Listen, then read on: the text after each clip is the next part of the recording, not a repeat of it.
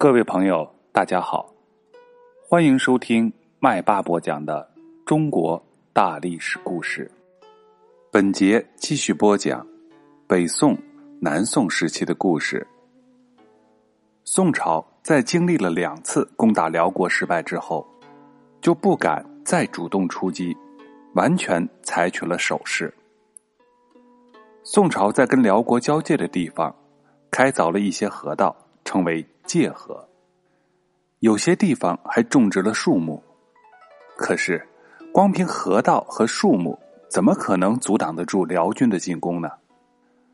在宋真宗景德元年（公元一千零四年），辽国又调动了二十万的大军，打到靠近黄河的澶州，就是现在的河南省濮阳县的西南边，这就直接威胁着宋朝的都城。汴京，告急文书雪片似的飞向了汴京。宋真宗赶忙召集群臣商量对付的办法。参知政事王钦若是江西人，他主张放弃汴京，把都城迁到金陵。参知政事，用我们现在人的理解就是副宰相。另一位参知政事是四川人，主张将都城迁到四川的成都。他们都是为了自身的利益，主张迁都逃跑，避开敌人的锋芒。这时，一位大臣站起来说：“主张迁都的人都应当杀头。现在我们应该上下齐心，和敌人决一胜负。陛下应当趁这个时机亲自出征。为什么要放弃京城远逃呢？京城一失，人心崩溃，敌人就会长驱直入，这天下。”我们还保得住吗？这位大臣就是宰相寇准。寇准从小就聪明好学，在年轻的时候考中进士，先后在地方上和中央政府里做官。寇准为人耿直、刚强果断，受到宋太宗的信任。宋真宗曾任命毕士安为参知政事，毕士安向宋真宗谢恩。宋真宗说：“不用谢恩了，我还要任命你当我的宰相呢，并且问毕世安，谁可以与你一道担任宰相？”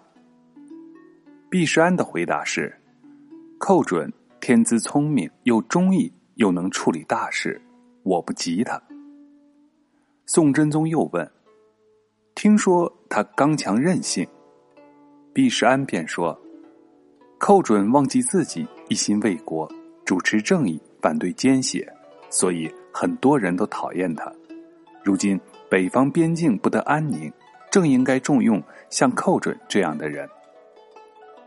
就在辽军大举入侵的前夕，宋真宗任命毕世安和寇准为宰相。这一年的十一月，宋真宗在寇准的劝说下，亲自率领大军从汴京出发。来到了围城，就是今天河南省古县东南。守卫澶州的宋军听说皇上亲自出征，士气高涨，不仅打退了辽国军队的进攻，而且还打死了辽国的大将萧达懒。萧达懒在辽军中的地位很高，他一死，辽军的锐气就受到了很大的挫折。可是就在这个时候。宋朝统治集团内的主和派又提议迁都金陵。宋真宗本来就没有决心抗敌，在主和派的怂恿下，他又犹豫不决，于是就去找寇准商量。寇准说：“群臣胆小无知，如今敌军逼近，情况非常危急，陛下只能前进一尺，而不能后退一寸。在河北的我方军队。”日夜期盼着陛下前去，他们信心百倍。如果这时候撤军后退，百姓会失望，军心也会涣散。我们的军队如果瓦解了，敌人就会趁机杀来，我们可能连金陵都保不住。宋真宗还是拿不定主意，寇准又和殿前都指挥高琼一道去劝说宋真宗。宋真宗这才勉强带领大军到了黄河边上，举目一望，只见黄河北面密密麻麻布满了敌军的营垒。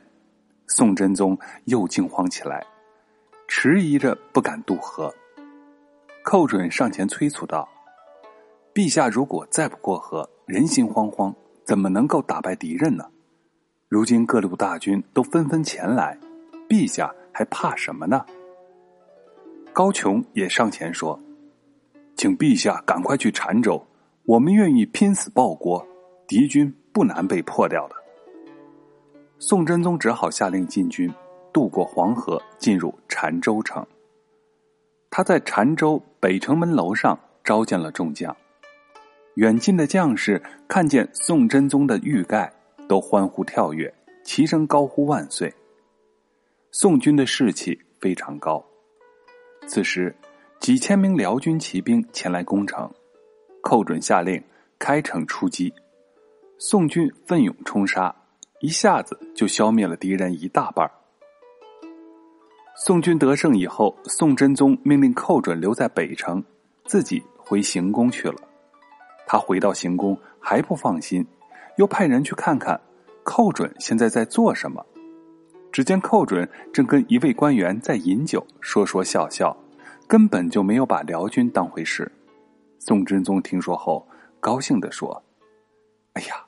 寇准这样从容不迫，我还有什么好担心的呢？其实宋真宗并没有决心抗辽，早在他亲自出征之前，就派了一个叫做曹利用的官员到辽国进行谈判。辽军因为不断受到挫折，处境也是越来越不利，就同意和宋朝议和。寇准是坚决反对议和的。主张乘胜收复燕云十六州，一些主和派便放出谣言，说寇准想利用军队夺取权势。在这种情况下，寇准没有办法再坚持自己的意见，只好同意议和。要议和，就得每年给辽国一些银子和绢匹，给多少呢？